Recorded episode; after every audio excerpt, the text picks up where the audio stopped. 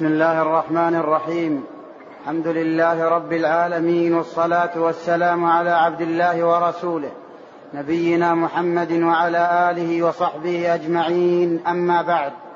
فيقول الإمام الحافظ أبو عيسى الترمذي رحمه الله تعالى في كتابه شمائل النبي صلى الله عليه وسلم قال باب صفة إدام رسول الله صلى الله عليه وسلم. الحديث السابع عشر. قال حدثنا واصل بن عبد الأعلى. قال حدثنا محمد, محمد بن فضيل عن أبي حيان التيمي عن أبي زرعة عن أبي هريرة رضي الله عنه. قال أتي النبي صلى الله عليه وسلم بلحم فرفع إليه الذراع وكانت تعجبه فنهس منها. الحمد لله رب العالمين وأشهد أن لا إله إلا الله وحده لا شريك له وأشهد أن محمدا عبده ورسوله صلى الله وسلم عليه وعلى آله وصحبه أجمعين. اللهم من علينا جميعا بالعلم النافع والعمل الصالح يا حي يا قيوم يا ذا الجلال والإكرام. قال الإمام الترمذي رحمه الله تعالى وغفر له في باب ما ما جاء في إيدام النبي صلى الله عليه وسلم. قال عن أبي هريرة رضي الله عنه قال أتي النبي صلى الله عليه وسلم بلحم فرفع إليه الذراع وكانت تعجبه فنهس منها. هذا الحديث فيه أن من جملة إيدام النبي وأدمه عليه الصلاة والسلام اللحم.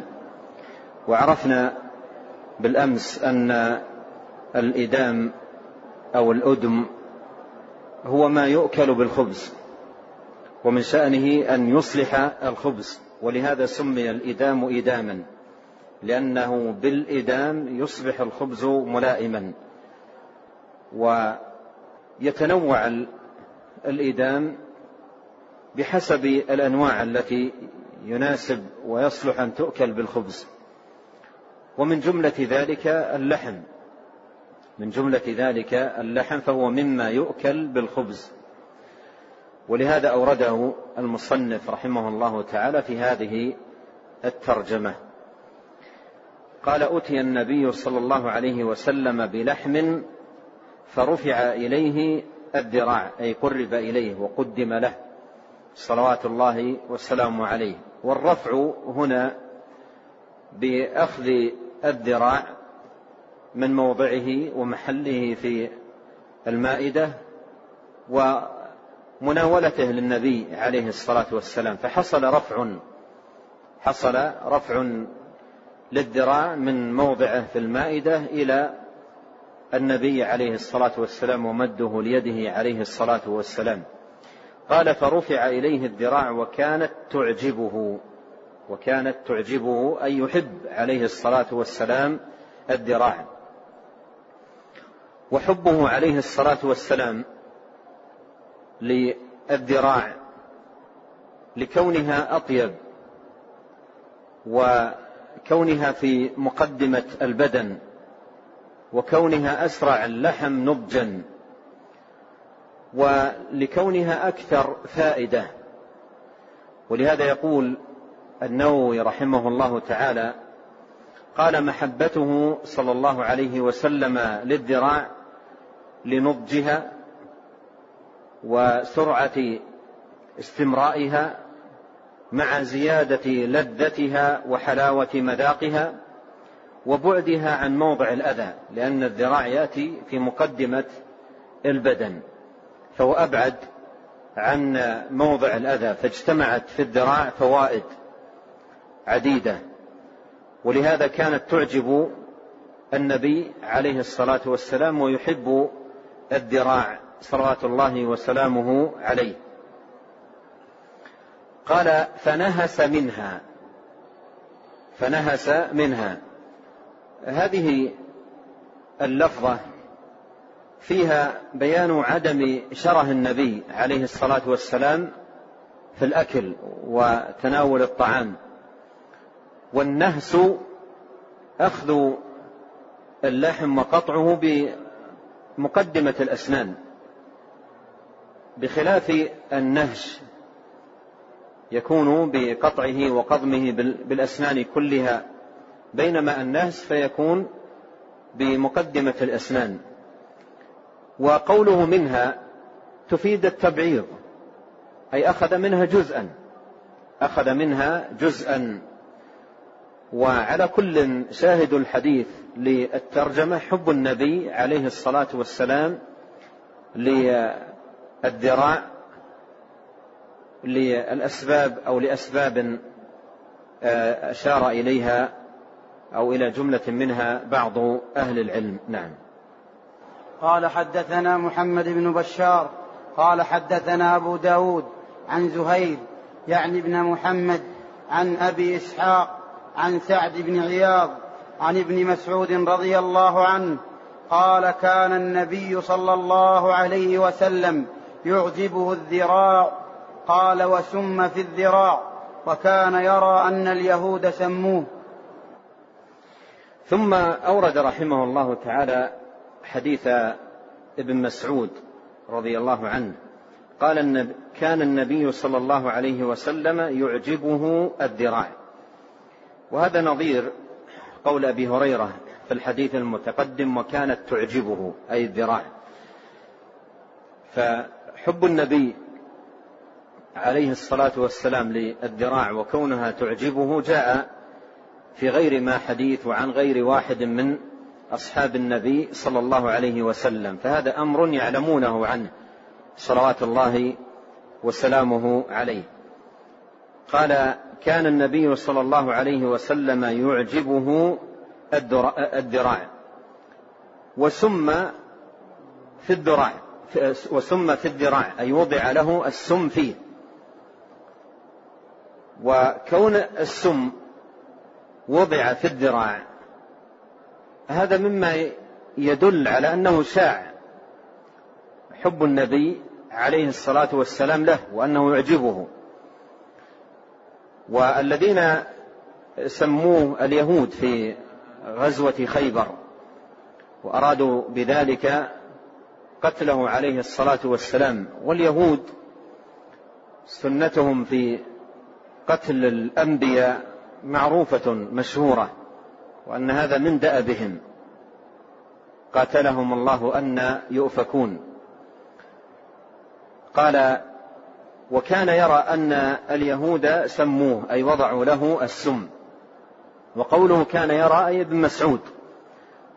ابن مسعود رضي الله عنه يرى أي يعتقد أو يرى أي يظن أن الذين وضعوا السم له اليهود. وجاءت شواهد عديدة ودلائل كثيرة. تدل على ذلك أن اليهود هم الذين وضعوا له السم وقد أوعزوا إلى امرأة يقال لها زينب بنت الحارث إلى امرأة يقال لها زينب بنت الحارث أن تصنع له طعاما وأن تضع له فيه السم. وسألت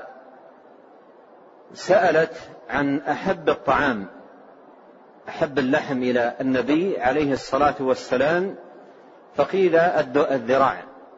فكثفت كمية السم في الذراع يعني وضعت السم في الشاة كاملة لكنها كثفت كمية السم في الذراع. وأرادت بذلك قتل النبي عليه الصلاة والسلام بإعاز من اليهود. بإعاز من اليهود. وجاء أن النبي عليه الصلاة والسلام لما نهس منها نطقت الذراع وأخبرته عليه الصلاة والسلام أن فيها السم فلفظه. لفظ اللحم وما أكله وأحد الصحابة كان عنده وهو بشر بن البراء أكل ومات. لأن السم الذي وضعته من شأنه أن يميت في الحال من يأكله وأرادت ذلك. لكن الذراع نطقت بما فيها من سم أنطقها الله عز وجل لنبيه صلى الله عليه وسلم فلفظ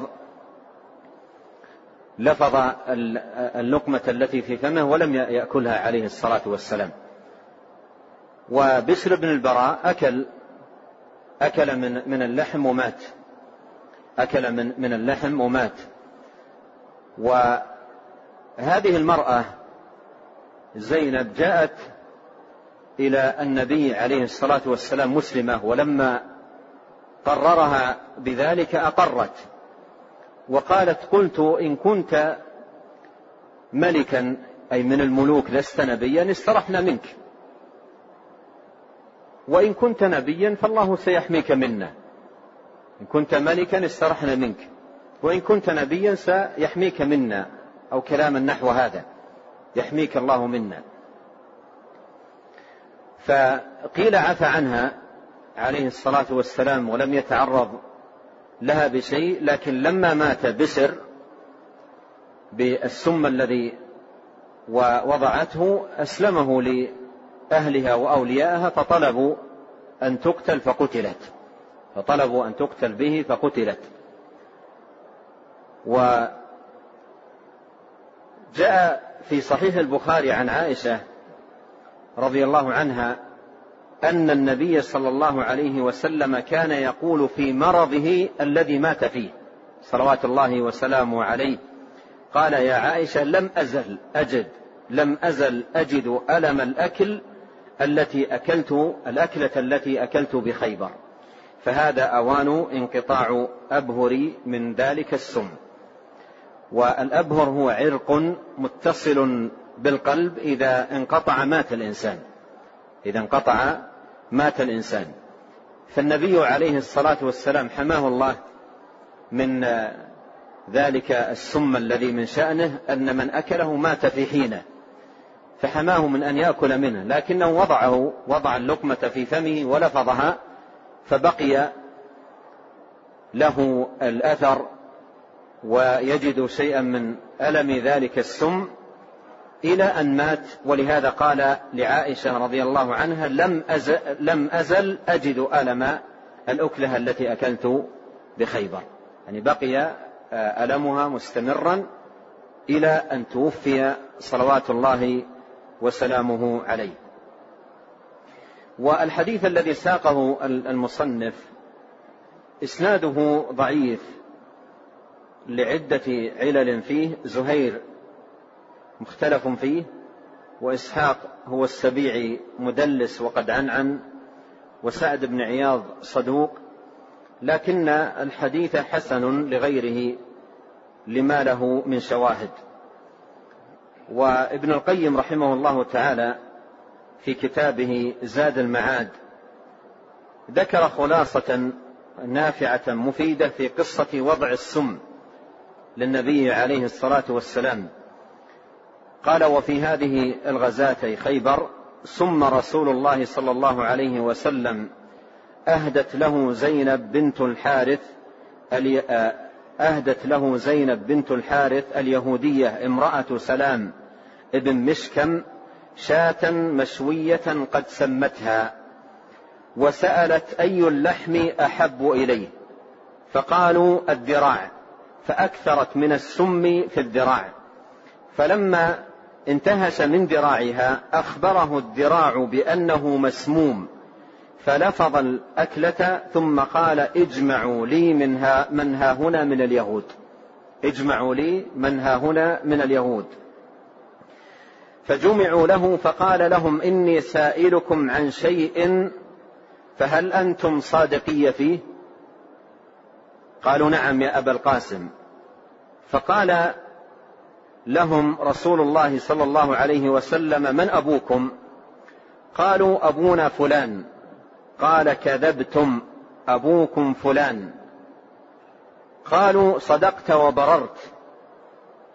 قال هل أنتم صادقي عن شيء إن سألتكم عنه؟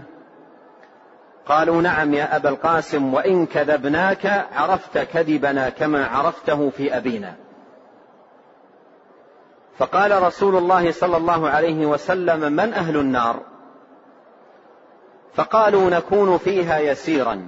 يعني نحن معاشر اليهود نكون فيها يسيرا ثم تخلفوننا فيها ثم تخلفوننا فيها. فقال لهم رسول الله صلى الله عليه وسلم اخسأوا فيها. فوالله لا تخل والله لا نخلفكم فيها أبدا. ثم قال هل أنتم صادقية عن شيء إن سألتكم عنه؟ قالوا نعم. قال أجعلتم في هذه الشاة سما؟ قالوا نعم. قال فما حملكم على ذلك؟ قالوا أردنا إن كنت كاذبا نستريح منك وإن كنت نبيا لم يضرك. وجيء بالمرأة إلى رسول الله صلى الله عليه وسلم فقالت أردت قتلك. فقال ما كان الله ليسلطك علي؟ قالوا ألا نقتلها؟ قال لا. ولم يتعرض لها ولم يعاقبها. واحتجم على الكاهل. وأمر من أكل منها فاحتجم فمات بعضهم. واختلف في قتل المرأة. فقال الزهري أسلمت فتركها. ذكره عبد الرزاق عن معمر عنه. ثم قال معمر والناس تقول قتلها النبي صلى الله عليه وسلم. قال أبو داود حدثنا وهب بن بقية قال حدثنا خالد عن محمد بن عمرو عن أبي سلمة أن رسول الله صلى الله عليه وسلم أهدت له يهودية بخيبر شاة مصلية وذكر القصة وقال فمات بشر بن البراء ابن معرور فأرسل إلى اليهودية ما حملك على الذي صنعت؟ قالت على الذي صنعت؟ قال جابر فأمر بها رسول الله صلى الله عليه وسلم فقتلت. قلت كلاهما مرسل ورواه حماد بن سلمة عن محمد بن عمرو عن أبي سلمة عن أبي هريرة متصلا أنه قتلها لما مات بشر بن البراء. وقد وفق بين الروايتين بأنه لم يقتلها أولا أو لم يأكل وأكثر الروايات أنه أكل منها وبقي بعد ذلك ثلاث سنين حتى قال في وجعه الذي مات فيه ما زلت أجد من الأكلة التي أكلت من الشاة يوم خيبر. فهذا أوان انقطاع الأبهر أو, أو الأبهر مني. انتهى كلام ابن القيم رحمه الله تعالى. نعم. قال رحمه الله حدثنا محمد بن بشار قال حدثنا مسلم بن إبراهيم قال حدثنا أبان بن يزيد عن قتادة عن شهر بن حوشب عن أبي عبيد رضي الله عنه قال طبخت للنبي صلى الله عليه وسلم قدرا وقد كان يعجبه الذراع فناولته الذراع ثم قال ناولني الذراع فناولته ثم قال ناولني الذراع. فقلت يا رسول الله وكم للشاة من ذراع؟ فقال والذي نفسي بيده لو سكت لناولتني الذراع ما دعوت ثم أورد رحمه الله تعالى هذا الحديث حديث أبي عبيد مولى النبي صلى الله عليه وسلم. قال طبخت للنبي صلى الله عليه وسلم قدرا. طبخت للنبي صلى الله عليه وسلم قدرا. القدر معروف وهو ما يطبخ وينضج عليه الطعام. وقد كان يعجبه الذراع وهذا نظير ما تقدم في حديث ابن مسعود وحديث أبي هريرة. وقد تعددت الأحاديث عن الصحابة في أن النبي عليه الصلاة والسلام كان يعجبه الذراع قال فناولته الذراع. ناولته الذراع. ومن المعلوم أن الشاة فيها أن الشاة فيها ذراعان. قال فناولته الذراع. ثم قال ناولني الذراع. فناولته ثم قال ناولني الذراع. الآن ناوله قد ناوله ذراعين. فقال مرة المرة الثالثة عليه الصلاة والسلام ناولني الذراع. فقلت يا رسول الله وكم للشاة من ذراع؟ أي أنني ناولتك ذراعين. والشاة ليس لها إلا ذراعان. قال كم للشاة من ذراع؟ فقال عليه الصلاة والسلام والذي نفسي بيده. لو سكت لو سكت يعني لو لم تسأل لم تقل كم للشاة من ذراع وذهبت للقدر لتناولني الذراع لناولتني الذراع ما دعوت. لناولتني الذراع ما دعوت. يعني لو طلبت منك مرات كثيرة قل ناولني الذراع ستجد في القدر الذراع. والأحاديث في تكثير الطعام له عليه الصلاة والسلام كثيرة.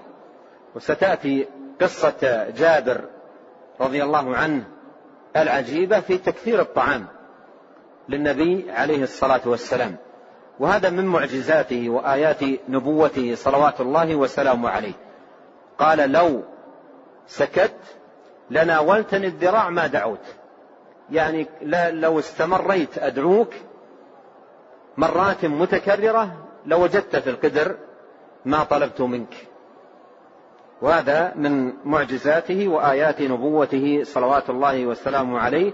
وشاهد الحديث للترجمة أن نبينا عليه الصلاة والسلام كان يعجبه الذراع. ومضى كلام النبي كلام النووي رحمه الله تعالى في بيان أو ذكر بعض التعليلات لحب النبي عليه الصلاة والسلام للذراع. والحديث في إسناده شهر بن حوجة بن حوشب صدوق آه، كثير الإرسال والأوهام. صدوق كثير الإرسال والأوهام. لكن كما ذكر العلامة الألباني رحمه الله له طرق يتقوى بها. للحديث طرق يتقوى بها. نعم.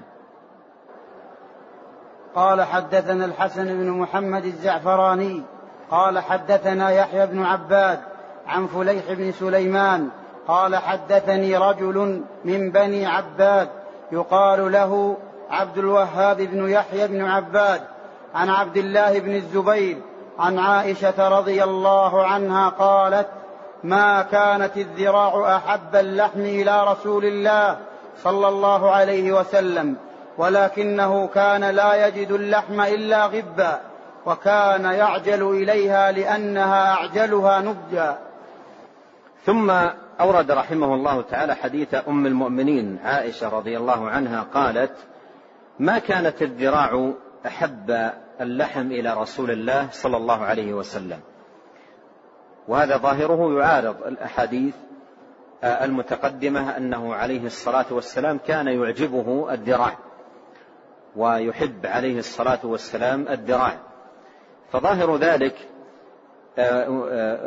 يخالف الأحاديث المتقدمة. تقول عائشة رضي الله عنها ما كانت الذراع أحب اللحم إلى رسول الله صلى الله عليه وسلم ولكنه كان لا يجد اللحم إلا غبا. يعني لا يجد إلا وقتا من بعد وقت. ليس اللحم عنده عليه الصلاة والسلام متوافرا في كل وقت ولكن لا يجد اللحم إلا غبا. يعني وقتا من بعد وقت. فكان يعجل إليها إلى الذراع لأنها أعجلها نضجا. لأنها أعجلها نضجا لأنها سريعة النضج. وهذا مما ذكر في الذراع أنها أسرع من غيرها من لحم الشاة نضجا. فكان النبي عليه الصلاة والسلام تقول عائشة كان النبي عليه الصلاة والسلام آه، ليس الذراع هو أحب اللحم إليه لكن السبب في تناوله له فيما تراه رضي الله عنها السبب في تناوله له أنه أسرع اللحم نضجا. فيكون اللحم لا يكون عنده إلا غبا من وقت وقتا من بعد وقت فيعجل إليه لهذا السبب لا لكونه لا لكونه أحب اللحم إليه. فقولها رضي الله عنها وكان يعجل إليه لأنها أعجلها نضجا مرادها أي أنه لا, لا لكون أحب اللحم إليه. هذا هو السبب. لا لكون أحب اللحم إليه وإنما لكونه أسرع اللحم نضجا وكان اللحم لا يتيسر له عليه الصلاة والسلام إلا وقتا من بعد وقت. قال الحافظ بن حجر رحمه الله تعالى في كتاب فتح الباري وهذا بحسب ما فهمته عائشة رضي الله عنها. وهذا بحسب ما فهمته عائشة رضي الله عنها. وكأنها أرادت تنزيه مقامه صلى الله عليه وسلم عن أن يكون له ميل لشيء من الملاذ.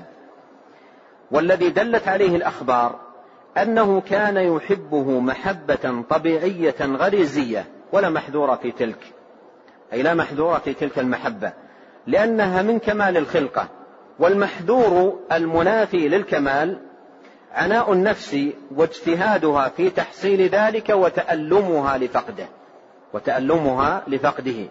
وهذا لم يكن عليه وهذا لم يكن عليه صلوات الله وسلامه عليه. لم يكن هذا شأنه صلى الله عليه وسلم. لكن الذراع كانت أحب إليه. أحب اللحم إليه صلوات الله وسلامه عليه. والحديث إسناده ضعيف. حديث عائشة هذا الذي أورده المصنف إسناده ضعيف لأن فليح بن سليمان صدوق كثير الخطأ وعبد الوهاب مقبول فلا يحتج بحديثه إلا إذا وجد له آه، متابع. فالحديث إسناده ضعيف. نعم. قال رحمه الله حدثنا محمود بن غيلان قال حدثنا أبو أحمد قال حدثنا مسعر قال سمعت شيخا من فهم قال سمعت عبد الله بن جعفر رضي الله عنه يقول سمعت رسول الله صلى الله عليه وسلم يقول إن أطيب اللحم لحم الظهر.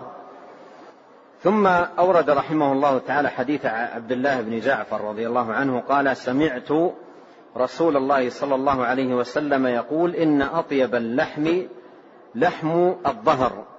إن أطيب اللحم لحم الظهر. والحديث معناه واضح. أطيب اللحم لحم الظهر. وفي ظاهره أيضا شيء من آه، المعارضة لما تقدم من أن أعجب اللحم إلى رسول الله صلى الله عليه وسلم آه، لحم الذراع. والحديث في إسناده الشيخ الذي من فهم وهو لم يسم لم يذكر اسمه وجاء في سنن ابن ماجه لما أورد الحديث قال وأظنه يسمى محمد بن عبد الله وهو مقبول والمقبول لا لا يحتج بحديثه إلا إذا وجد له متابع. فالحديث إسناده ضعيف. نعم. قال حدثنا ابن وكيع قال حدثنا سفيان بن وكيع قال حدثنا زيد بن الحباب عن عبد الله بن المؤمل عن, عن, ابن, عن ابن أبي مليكة عن عائشة رضي الله عنها أن النبي صلى الله عليه وسلم قال نعم الإدام الخل. ثم أورد رحمه الله تعالى هذا الحديث حديث عائشة رضي الله عنها أن النبي صلى الله عليه وسلم قال نعم الإدام الخل.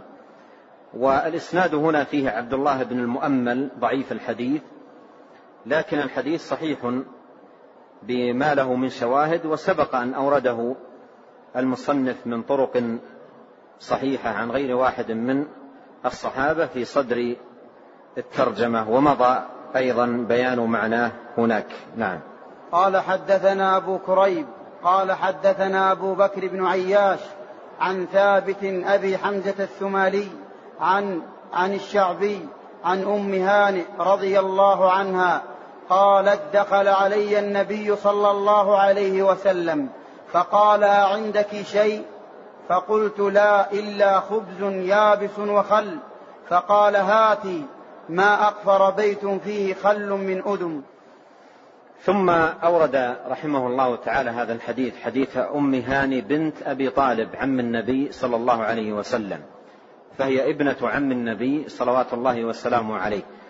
أورد عنها أنها قالت دخل علي النبي صلى الله عليه وسلم فقال أعندك شيء؟ أعندك شيء؟ المراد شيء يؤكل أي أعندك طعام؟ هذا المراد بقوله أعندك شيء. فقالت لا إلا خبز يابس. لا إلا خبز يابس. يعني ليس عندي شيء يؤكل إلا خبز يابس. وخل. فقالت لا إلا خبز يابس وخل. فقال هاتي. فقال هاتي يعني هاتي هذا الطعام. خبز يابس وخل. ما أقفر بيت فيه خل من أدم. ما أقفر بيت فيه خل من أدم. أي أقفر أي خلا. أقفر أرض قفراء أي خالية. فأقفر أي ما خلا ما خلا بيت فيه خل من أدم. يعني إذا كان في البيت خل ففي إدام. هذا معنى الحديث. إذا كان يوجد في البيت خل فليس خاليا من الإدام. يوجد فيه إدام. البيت الذي فيه خل فيه إدام. فقوله ما أقفر بيت من خل هو نظير قوله نعم الإدام الخل. يعني أن البيت الذي فيه الذي فيه خل فيه إدام فيه إدام يعني فيه شيء يصلح ويناسب لإصلاح الخبز وجعله ملائما. لأن الإدام ما يؤتدم ويجعل الخبز ملائما للتناول والأكل. فيقول ما دام أن فيه خل ففيه إدام والبيت الذي فيه خل فيه إدام ما ما أقفر بيت فيه خل من إدام يعني البيت الذي يوجد فيه خل ليس خال من الإدام يوجد فيه إدام هذا معنى الحديث. والحديث إسناده ضعيف. أبو حمزة آه، الثمالي ضعيف. والشعبي نقل الترمذي رحمه الله تعالى في كتابه الجامع عن شيخه الإمام البخاري رحمه الله تعالى أنه قال لا أعرف للشعبي سماعا من أم هاني. لا أعرف للشعبي سماعا من أم هاني. لكن الحديث كما بين العلامة الألباني رحمه الله في السلسلة الصحيحة برقم 2220 صحيح بما له من شواهد له شواهد كثيرة تدل على ذلك. عن غير واحد من الصحابة أن النبي عليه الصلاة والسلام قال هذه الكلمة ما أغفر بيت فيه خل من أدم. فهذه الكلمة وكذلك كلمة نعم الإدام الخل آه، تكررت على لسانه عليه الصلاة والسلام. نعم. قال حدثنا محمد بن المثنى قال حدثنا محمد بن جعفر قال حدثنا شعبة عن عمرو بن مرة عن مرة الهمداني عن أبي موسى الأشعري رضي الله عنه عن النبي صلى الله عليه وسلم قال فضل عائشة على النساء كفضل الثريد على سائر الطعام. ثم أورد رحمه الله تعالى عن النبي صلى الله عليه وسلم أنه قال فضل عائشة على النساء كفضل الثريد على سائر الطعام. فضل عائشة على النساء كفضل الثريد على سائر الطعام. وهذا فيه آه، فضل فيه فضل أم المؤمنين. عائشة رضي الله عنها الصحابية الجليلة زوج النبي صلى الله عليه وسلم وأم المؤمنين. آه، قال فضل عائشة على النساء كفضل الثريد على سائر الطعام. كفضل الثريد على سائر الطعام. والثريد هو الخبز يفتت هو الخبز يفتت ويوضع عليه الإدام من المرق مرق اللحم أو نحوه يوضع عليه فيسمى ثريدا قد يكون معه لحم أو قد لا يكون معه لحم. الخبز عندما يفتت الخبز عندما يفتت ويصب عليه الإدام يؤدم بالمرق يصب عليه المرق فيسمى حينئذ الثريد. يسمى حينئذ الثريد. والحديث فيه فضل الثريد على سائر الطعام. في فضل الثريد على سائر الطعام. قال فضل عائشة على النساء كفضل الثريد على سائر الطعام. والثريد آه، آه، بما ذكر وبين في معناه أنه الخبز يقطع ويفتت ثم يصب عليه المرق فيكون لينا فيكون أسهل وأهون في المضغ بخلاف ما إذا أتي بالخبز وغمس وأكل مباشرة لا يكون ألين مما إذا صب عليه قطع وفتت وصب عليه المرق ثم أكل حينئذ فإنه أسهل وألين وأطيب في المضغ والبلع وأخف على المعدة. فلهذا كان عليه الصلاة والسلام يفضل الثريد كما يدل على على هذا هذا الحديث. قال فضل عائشة على النساء كفضل الثريد على سائر الطعام. كفضل الثريد على سائر الطعام. نعم. قال حدثنا علي بن حجر قال حدثنا إسماعيل بن جعفر قال حدثنا عبد الله بن عبد الرحمن بن معمر الأنصاري أبو طوالة أنه سمع أنس بن مالك رضي الله عنه يقول قال رسول الله صلى الله عليه وسلم فضل عائشة على النساء كفضل الثريد على سائر الطعام. ثم أورد رحمه الله تعالى الحديث نفسه من حديث أنس بن مالك رضي الله عنه.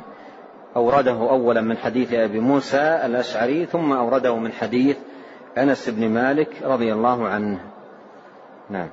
قال حدثنا قتيبة قال حدثنا عبد العزيز بن محمد عن سهل بن أبي صالح عن أبيه عن أبي هريرة رضي الله عنه أنه رأى رسول الله صلى الله عليه وسلم توضأ من أكل ثور أقط. ثم رآه أكل من كتف شاه ثم صلى ولم يتوضأ. ثم أورد المصنف رحمه الله تعالى حديث أبي هريرة رضي الله عنه أنه رأى رسول الله صلى الله عليه وسلم توضأ من أكل ثور أقط.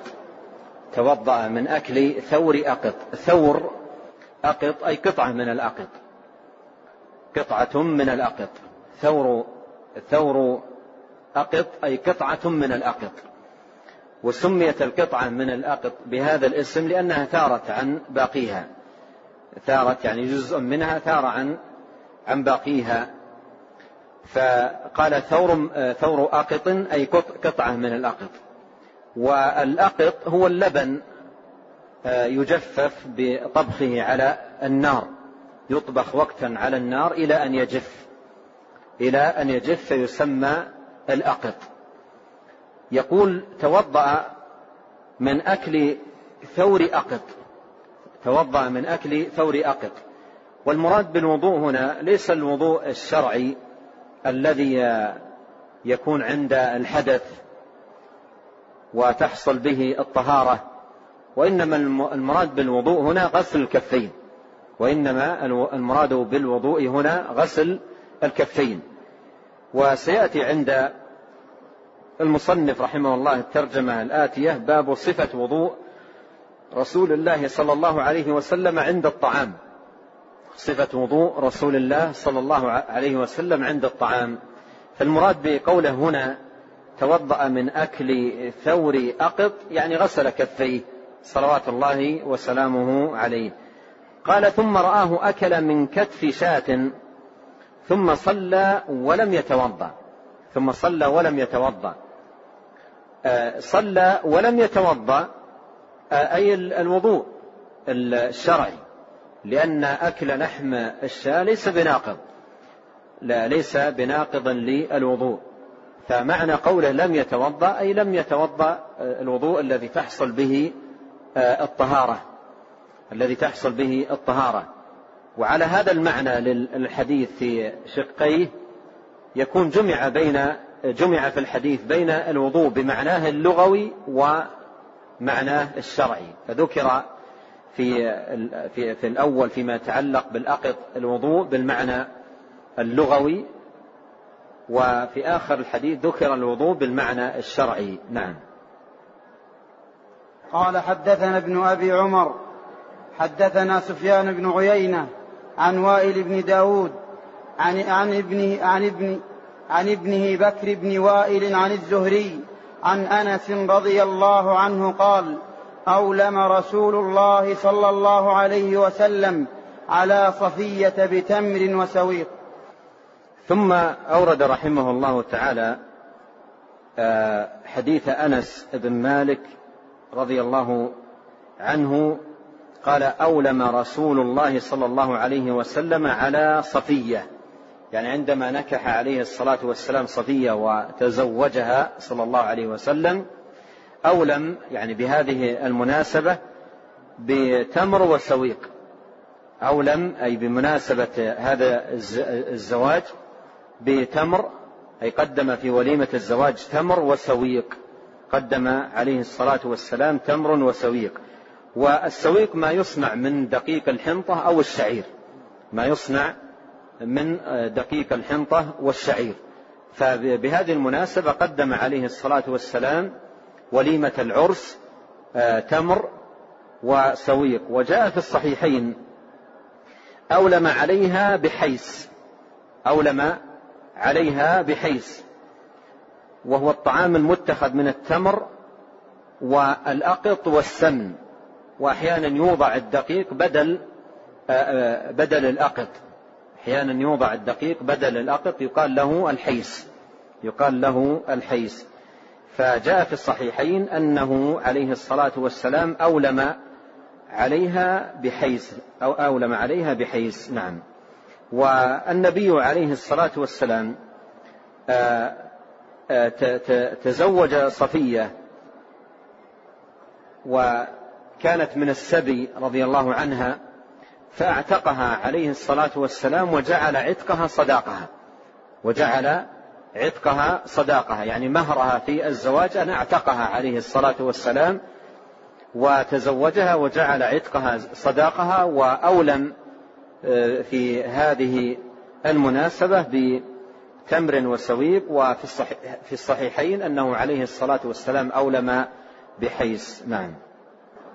قال حدثنا الحسين بن محمد البصري قال حدثنا الفضيل بن سليمان قال حدثني فائد مولى عبيد الله بن علي بن أبي رافع مولى رسول الله صلى الله عليه وسلم. قال حدثني عبيد الله بن علي عن جدته سلمى أن الحسن بن علي وابن عباس وابن جعفر رضي الله عنهم أتوها فقالوا اصنعي لنا طعاما مما كان يعجب رسول الله صلى الله عليه وسلم ويحسن أكله. فقالت يا بني لا تشتهيه اليوم. قال بلى اصنعيه لنا. قال فقامت فأعدت شيئا من شعير فطحنته ثم جعلته في قدر وصبت عليه شيئا من زيت ودقت الفلفل والتوابل فقربته إليهم. فقالت هذا ما كان ما كان يعجب النبي صلى الله عليه وسلم ويحسن أكله. ثم أورد رحمه الله تعالى هذا الحديث عن عبيد الله بن علي عن جدته سلمى عن جدته سلمى آه، زوجة أبي رافع سلمى زوجة أبي رافع رضي الله عنها وعنه. أن الحسن بن علي وابن عباس وابن جعفر رضي الله عنهم أتوها فقالوا اصنعي لنا طعاما مما كان يعجب رسول الله صلى الله عليه وسلم ويحسن أكله ويحسن أكله. أرادوا أن تصنع له لهم طعاما مما كان يعجب النبي عليه الصلاة والسلام. فقالت يا بني لا تشتهيه اليوم. لا تشتهيه اليوم. ماذا تقصد؟ أي لما توفرت النعم وألوان الأطعمة وأصبح الأمر في الطعام أنواع ووفرة وأمورا تيسرت لا تشتهيه اليوم. يعني بسبب وفرة الأطعمة والأنواع فلا يكون هذا طعاما شهيا أو أو مستساغا بسبب ذلك. بسبب ذلك. قالت لا تشتهيه اليوم.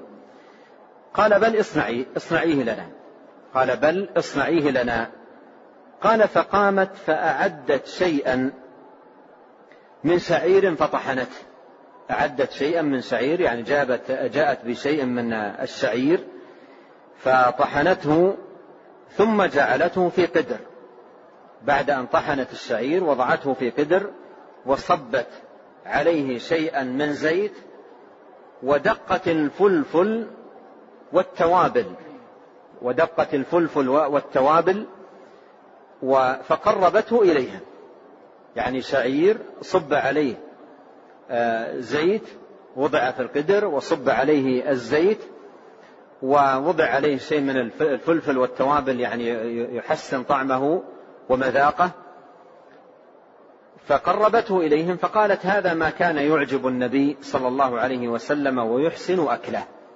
لكن مثل هذا الأكل عند وفرة الطعام وتنوع أنواع المطعومات لا يشتهيه الإنسان الذي هو في أنواع من النعم والأطعمة التي هي ربما التي هي أفخر أو أحسن من لحوم أو غير ذلك. ولهذا قالت له لا تشتهي ولهذا قالت له لا تشتهي لأن توفر الطعام واعتاد الناس على أطعمة أخرى فلا يشتهون مثل هذا. نعم. قال حدثنا محمود بن غيلان. والحديث في الحديث إسناده ضعيف. فيه الفضيل بن سليمان صدوق كثير الأوهام. وفيه آه، فائد مولى عبيد الله بن علي بن أبي رافع. وفيه عبيد الله بن علي بن أبي رافع. مولى رسول الله آه، رافع هو مولى أبو رافع هو مولى رسول الله لكن عبيد الله بن علي يعرف بعبادل عبيد الله بن علي يعرف بعبادل وولين الحديث. فالحديث فيه الفضيل بن سليمان صدوق كثير الأوهام وفيه آه، عبيد الله بن بن علي مولى نعم عبيد الله بن علي يعرف بعبادل لين الحديث نعم.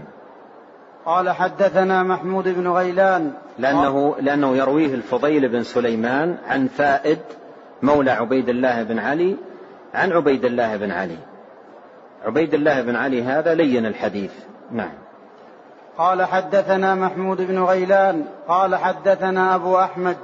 قال حدثنا سفيان عن الأسود بن قيس عن نبيح العنزي عن جابر بن عبد الله رضي الله عنهما قال أتانا النبي صلى الله عليه وسلم في منزلنا فذبحنا له شاه فقال كأنهم علموا أنا نحب اللحم وفي الحديث قصة. ثم أورد رحمه الله تعالى هذا الحديث حديث جابر بن عبد الله رضي الله عنهما قال أتانا النبي صلى الله عليه وسلم في منزلنا فذبحنا له شاة فذبحنا له شاة. فقال كأنهم علموا أن نحب اللحم. كأنهم علموا أن نحب اللحم. هذا فيه حبه عليه الصلاة والسلام للحم وفيه أيضا لطفه عليه الصلاة والسلام في وحسن معاشرته لأصحابه ومن يضيفه عليه الصلاة والسلام. قال كأنهم علموا أن نحب اللحم. وهذا فيه أن أن من إدخال السرور على من يضيف الإنسان أن يذكر مثل هذه الكلمات التي تؤنسه وتفرحه. فمثلا إذا قدم طعاما يعجب الإنسان ويشتهيه لا يكتم هذا في سره بل يدخل سرورا على من أضافه. يدخل سرورا على من أضافه. ويقول مثلا له سبحان الله كأنك تدري أني أحب هذا الطعام اخترته لي من بين الأطعمة يفرح ويسر بذلك. وهذا من حسن المعاشرة وكان من هدي النبي عليه الصلاة والسلام. لم يبقي هذا الأمر في نفسه بل أخبر. قال كأنهم علموا أننا نحب اللحم كأنهم علموا أننا نحب اللحم. فمثلا لو أن إنسان فعلا جلس في مائدة لأحد ضيفه وقدم طعاما نفسه كانت تشتهيه لماذا يبقي هذا هذا في نفسه؟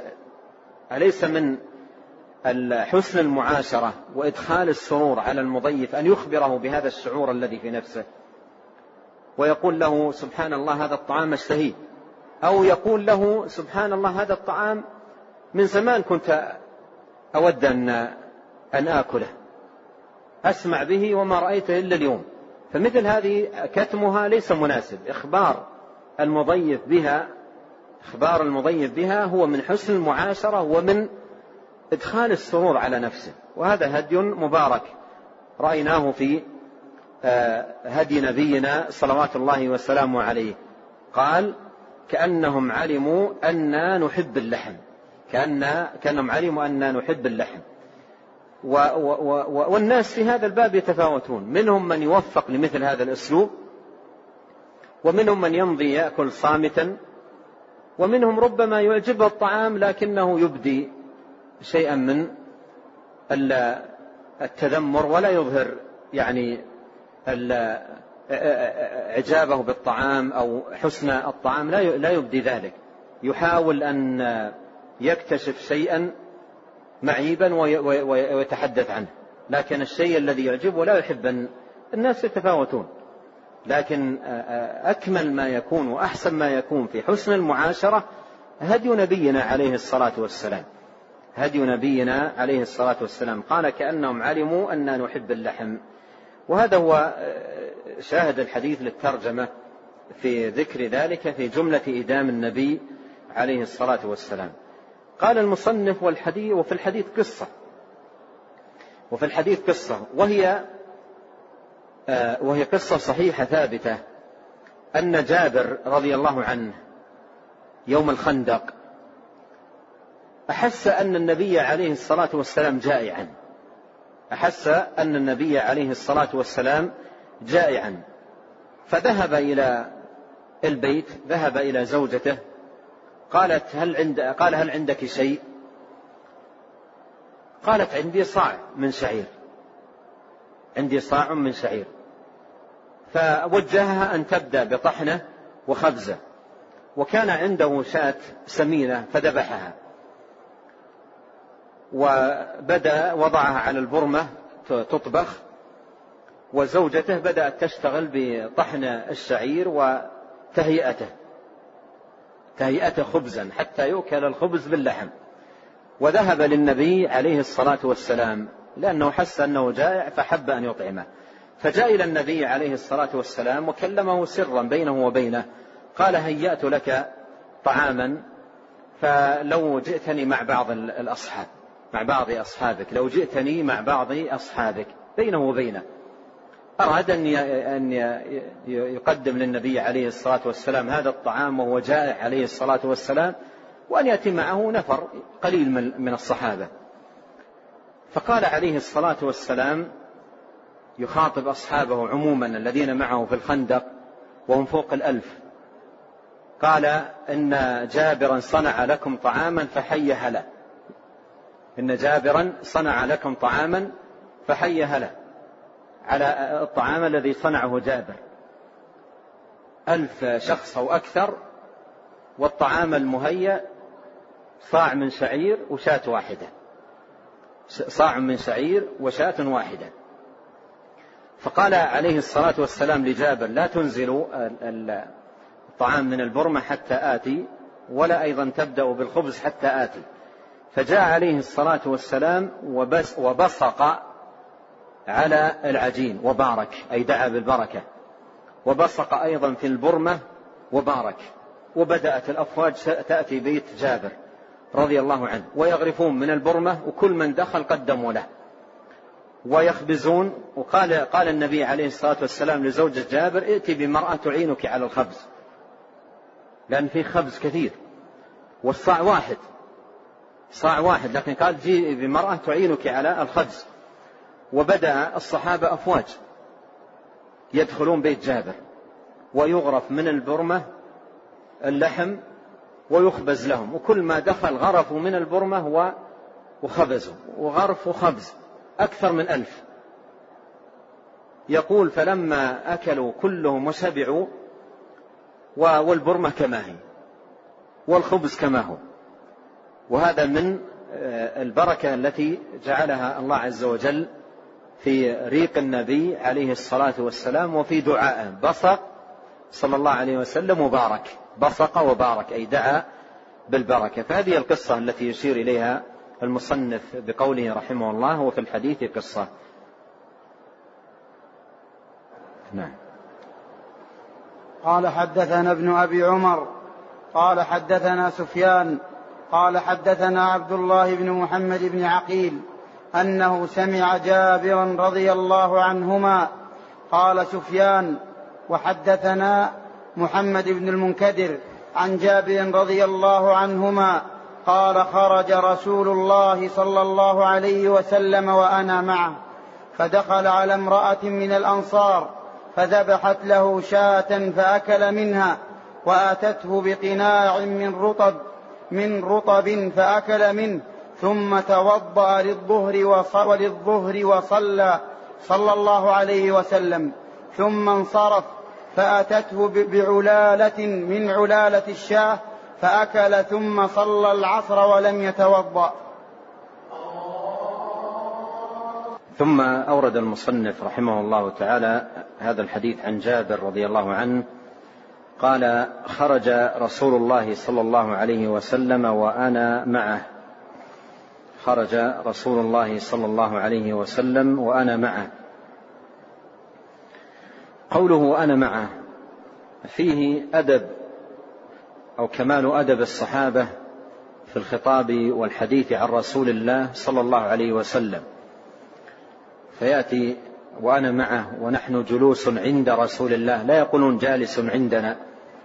يقول نحن جلوس عند رسول الله وأنا معه. يأتون بألفاظ وعبارات تشعر التبعيه وأنهم له عليه الصلاة والسلام تبع وأتباع له صلوات الله وسلامه عليه.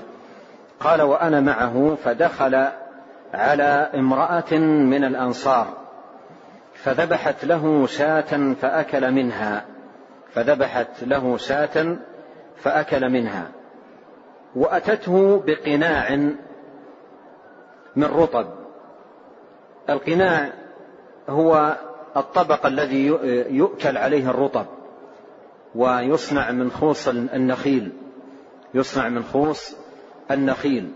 فجاءت بقناع من رطب يعني جاءت بطبق من رطب أي وضعت فيه رطب قدمته للنبي عليه الصلاة والسلام فأكل منه. فقدمت الشاة أولا فأكل منها ثم قدمت له الرطب فأكل منه ثم توضأ للظهر وصلى. قوله ثم توضأ للظهر لا يلزم من ذلك أن يكون توضأ لأجل أكله من الشاة. لا يلزم من ذلك أن يكون توضأ من أجل أكله من الشاة وإنما لكونه آه، آه، محدثا فتوضأ لذلك. لكونه محدثا فتوضأ لذلك. ثم توضأ للظهر وصلى ثم انصرف ثم انصرف. فأتته أي بعد صلاة الظهر كان أكله من الشاة والرطب قبل الصلاة ثم انصرف فأتته أي بعد صلاة الظهر بعلالة من علالة الشاة. العلالة البقية العلالة البقية من الشيء. فأتته بعلالة أي أتته ببقية. فأكل ثم صلى العصر ولم يتوضأ ثم صلى العصر ولم يتوضأ. وهذا يبين لنا أن وضوءه عليه الصلاة والسلام الأول لم يكن لأكله من الشاة. وإلا لو كان لأكله منها لتوضأ عند عندما أراد عليه الصلاة والسلام أن يصلي العصر. قال ثم فأكل ثم صلى العصر ولم يتوضأ. وهذا فيه أن أن أن اللحم لا يوجب الوضوء. أن اللحم لا يوجب الوضوء إلا فيما يتعلق بلحم الإبل.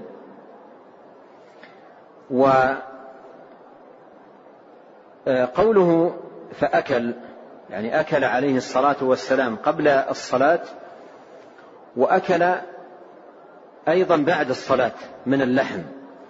وقد جاء عن عائشة رضي الله عنها أنها ما قالت ما شبع من لحم في يوم مرتين. ما, لح ما, ما شبع من لحم في يوم مرتين. وهنا فيه أنه أكل اللحم قبل الصلاة وأكله مرة ثانية بعد الصلاة فهو أكل للحم مرتين. وليس في هذا معارضة لحديث عائشة. لأنه عليه الصلاة والسلام لا يلزم من ذلك أنه أكل حتى شبع. لا يلزم من ذلك أنه عليه الصلاة والسلام أكل من اللحم حتى شبع.